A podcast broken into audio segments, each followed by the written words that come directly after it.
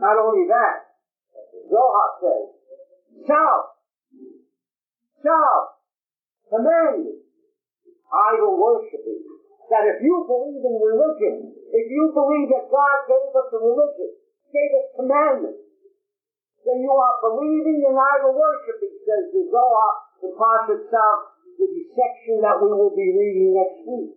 I could not make that statement, but in the name of Rabbi Shimon Bar Yochai, we must make a change.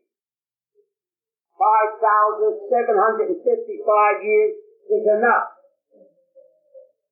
And the time has come, and we will make that change.